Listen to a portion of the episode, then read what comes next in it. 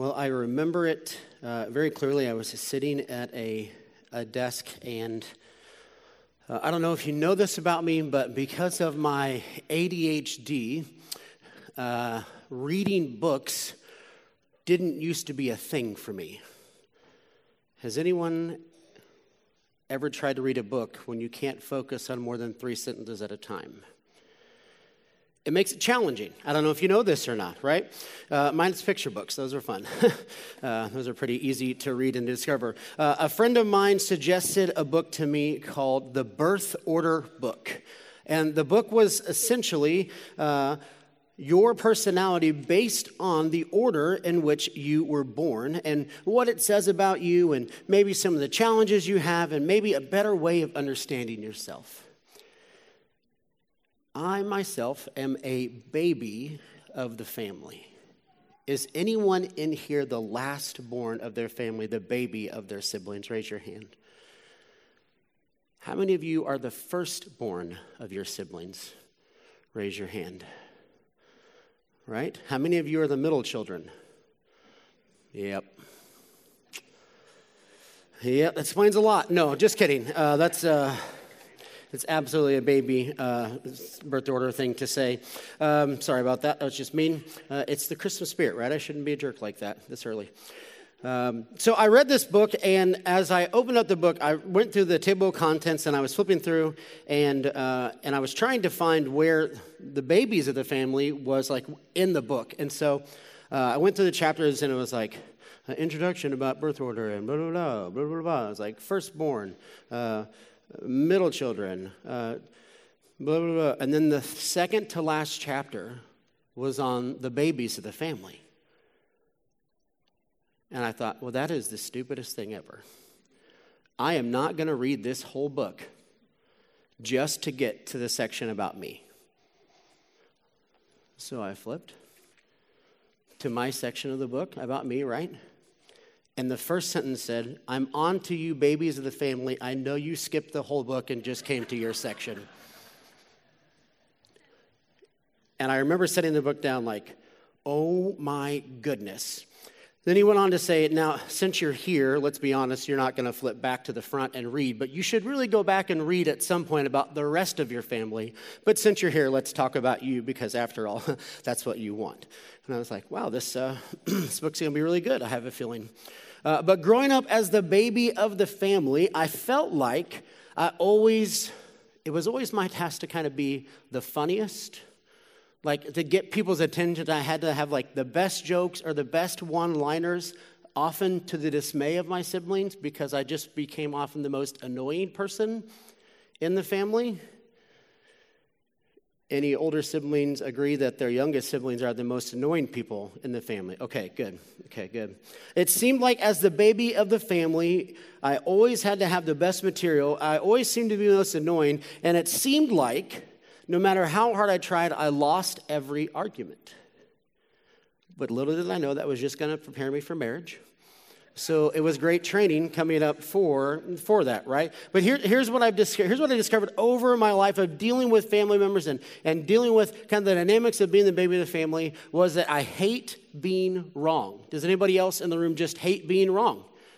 But here's what, as much as I hate being wrong, you know what I love more? Being right. Yeah, some of you filled in the blank for me very quickly because you're probably just like me, right? And I always often wondered with my siblings and with my mom and even older adults, I would always wonder how are they right so much? How is it I'm always wrong and they're always right so much? Because that's what I want to be right a lot. How is it they are right so much? And here's what I've discovered over, over uh, many years of being wrong and sometimes being right is this is that most, most of the situations that I were in, uh, they, the people had uh, more time on earth than me. They had more experiences in me in the situations we were talking about, and they actually had an understanding of how things worked right? There are multiple times uh, where I'll be talking with an athlete that I coach, and I'll tell them to do something, and they look at me after they've done it correctly, and it works, and I don't understand how that happens. It's like, well, I've just seen that a lot, so I know that that's the correct way of doing things. And listen, clarity and seeing things clearly and understanding things clearly comes from this really good combination of these things time, experience, and knowing how things work how things actually pan out and how they work. And as we are in our last week of this series called A Pixel Perfect Christmas, we have this desire to see our Christmas today through the lens of the first Christmas written in Scripture. And what do we have to learn to see things clearly based on what they saw back then? And so, for us, in our final week, we are going to look at a passage of Scripture that allows for us to experience clarity as we see things this Christmas Eve leading into Christmas. So, if you have your Bibles, you can turn to Luke chapter 2, starting in verse 15. If you don't have one, there's probably a Bible uh, in front of you. You can use that, or you can uh, sneak a peek off the person next to you, or if you don't have a, a Bible, a study Bible, or anything you read on a regular basis, uh, we have some we'd love to just give away to you for free as a Christmas gift to you. So just come talk to me after service, and we'd love to give you one uh, free of charge. And they're really nice too. So uh, it could be a Merry Christmas gift to yourself. Luke chapter 2, starting in verse 15. So let's get caught up on the scene. This is the, this, before we pick up here, Mary has given birth to Jesus. Okay? And officially, she, the, the birth has happened, and the shepherds uh, in Luke chapter 1, in the first part of Luke chapter 2, they have received some visits from some heavenly people, or as if you're used to Christmas carols, some heavenly hosts have uh, informed them of some things that are going to happen. They said, if you go here to the town of David, in it will be born to you today a Savior. And so it picks up right after these people have experienced this, we pick up in verse 15. And it says this When the angels had left them, that's the shepherds, when the angels had left them, they returned to heaven, the shepherds said to one another, Let's go straight to Bethlehem and see what has happened, which the Lord has made known to us. Now, pause for a second here. Go ahead and put this picture up here because I think sometimes when we read names and places and locations in scriptures, it's hard to uh, actually see what's going on. So, this is kind of a zoomed in view of Israel. And uh, they left Nazareth because I don't know if you remember this or not, but just as a way of reminder, if you did or didn't know, uh, there was a decree that got announced that every person had to go and be registered because of a census. And so Joseph and Mary had to leave where they were at and go to where Joseph's hometown was, which was Bethlehem. And so, by way of travel, this would have been the easiest way of travel for them to go from Nazareth all the way down to Bethlehem. They would have gone to Jerusalem. Uh, anybody, any person who was Jewish during that time uh, and in their culture, if they were within a certain mile of Jerusalem, they went out of their way to visit the holy city. Uh, it was always a stop that people made because of what it stood for to them.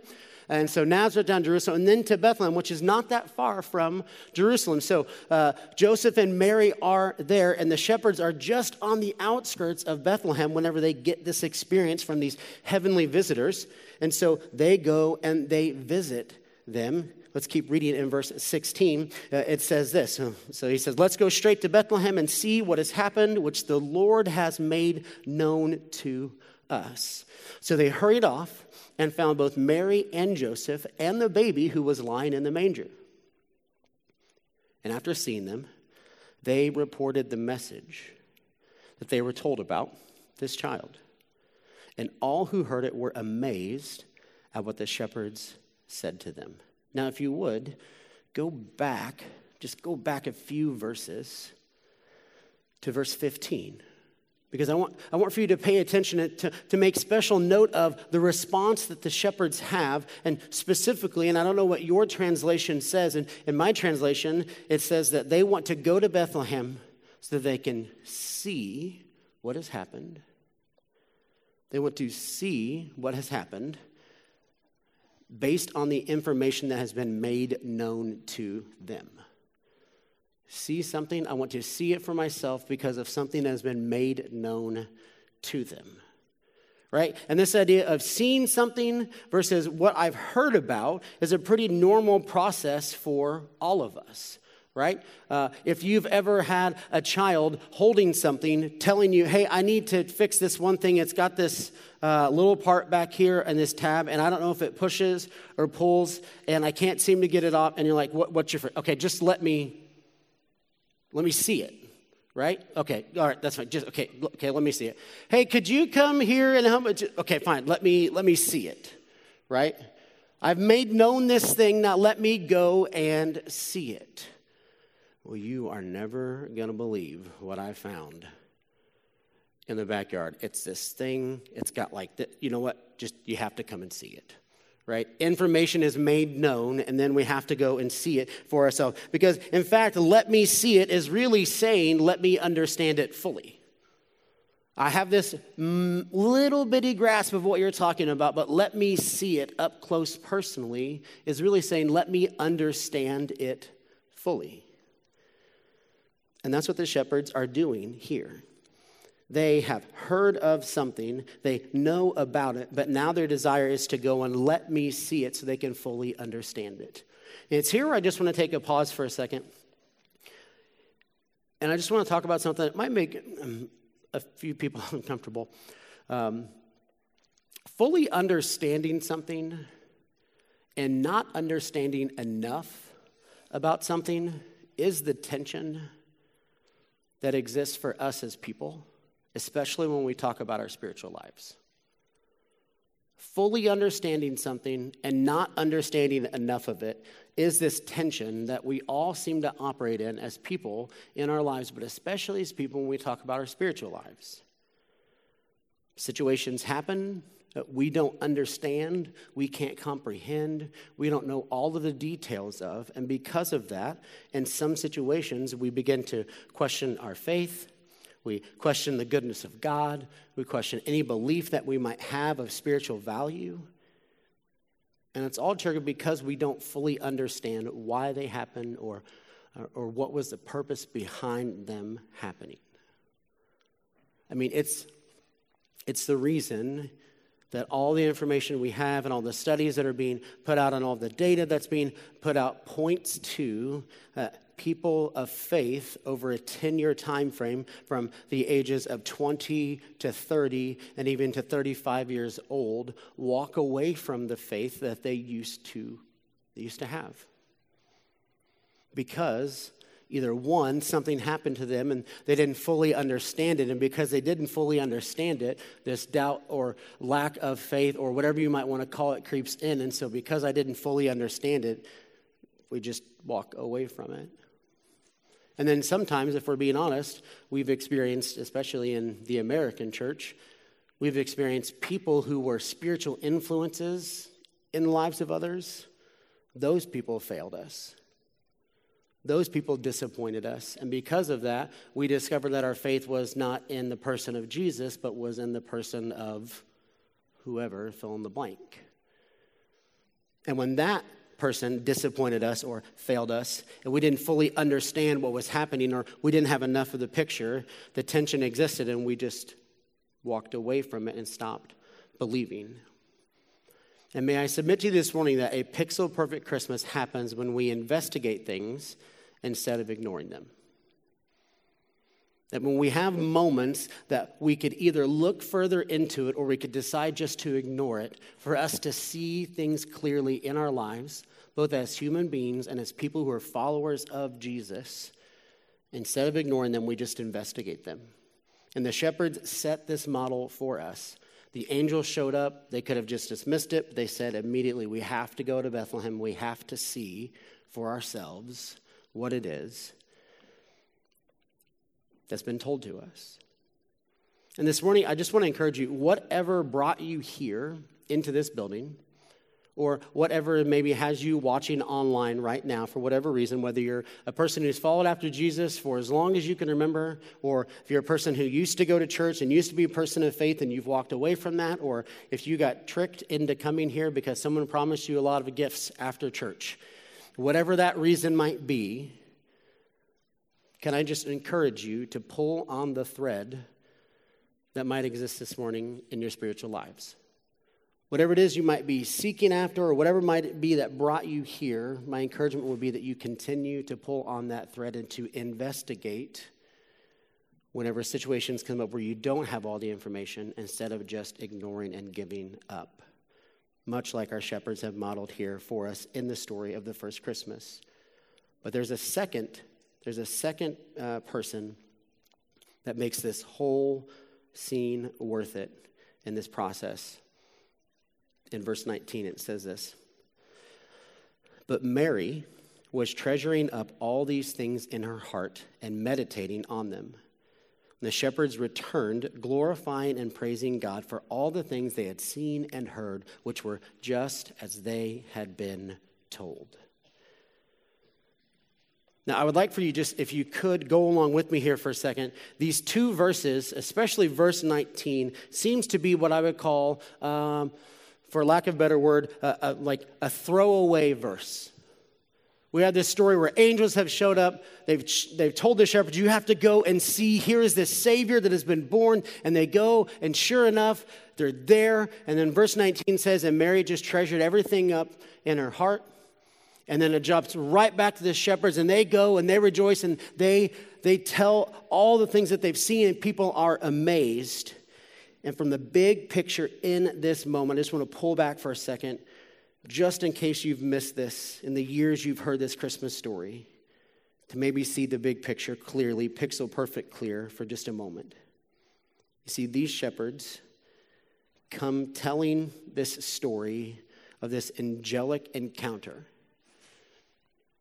and as they're going about, and this isn't, this is thus saith Jeremy, right? This is not in the Bible. So as they're going to go see this person that the angels have told about, they're telling people they've seen angels.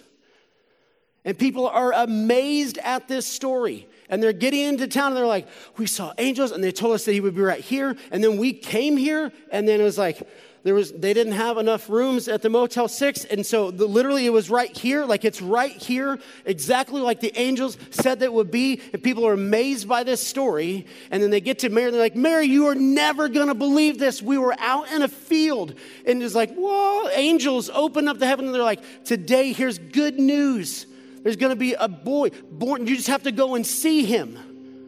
And we came here and he was here. Isn't that crazy and you know what Mary's response probably is? Huh. Sounds familiar. Because just nine months ago, Mary was just living her life, and an angel showed up and told her all the things that were getting ready to happen. And while all the commotion is happening with the shepherds and people are amazed by this story, Mary just sits there and goes, huh, yep, sounds about right. An angel showed up, told you something was going to happen. God was up to something, and it happened. And I love the humanity in this story. What seems like just a throwaway verse, but Mary was treasuring up all of these things in her heart and meditating on them. Have you ever had a moment in life where you just sit back and you think about certain situations, how things have played up to this moment? I can't help but picture Mary sitting there listening to these stories and all the commotion and the excitement and the joy. And in her heart, she's like, Yep. Yep, I know exactly what you're talking about. You see, in the very first Christmas, Mary, Mary gets to have a pixel perfect view of Christmas. From the start to the finish, she gets to see God speaking to her going through all the trials, all the situations that come along with that, and then watching other people get to share that same excitement of the birth of her son, the baby Jesus. After everything she's been through, in this moment, she sees everything crystal clear. You know, there's an old phrase that says uh, that hindsight is 2020. And as someone who wears contacts and could not even see anywhere near that without them, I appreciate the fact that 2020 vision is available. But the old expression, hindsight is 2020, really means, and what you're saying is, well, if I could have seen then what I can see now, or if I could have known then what I know now, I would have done things a little bit differently than what I did. Can I just pass along to you that Mary gets Mary gets to have this unique circumstance in the first Christmas where she gets 2020 vision, be able to see what God was doing. In this moment, she gets to experience that. And this morning, what I'd just like to share with you is whether you find yourself as one of the shepherds in this story, if you relate to them as someone who's seeking out, trying to find something, or if maybe you maybe find yourself this Christmas more of someone who's in the position of Mary, treasuring and meditating on the things that you have seen God do. Wherever you might find yourself, the birth of Jesus is our reminder that God keeps his promises that God works in all situations, and that the good news is available for everyone.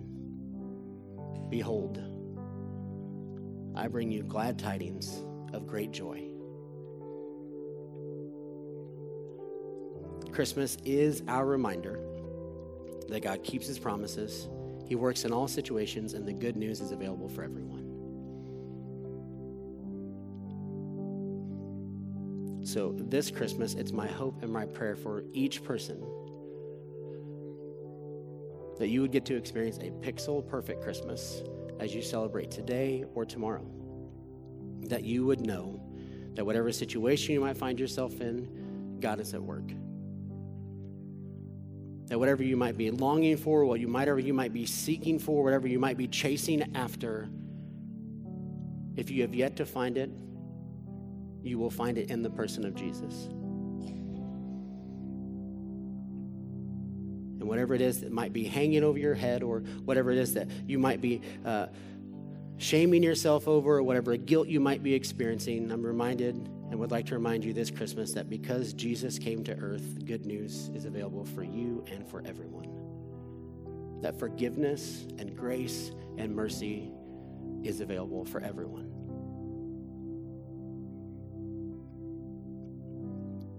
it's funny how hindsight is 2020 because we can look back and we can see that the birth of Jesus was really just the start of this whole thing that played out and that worked its way all the way to the cross of Jesus.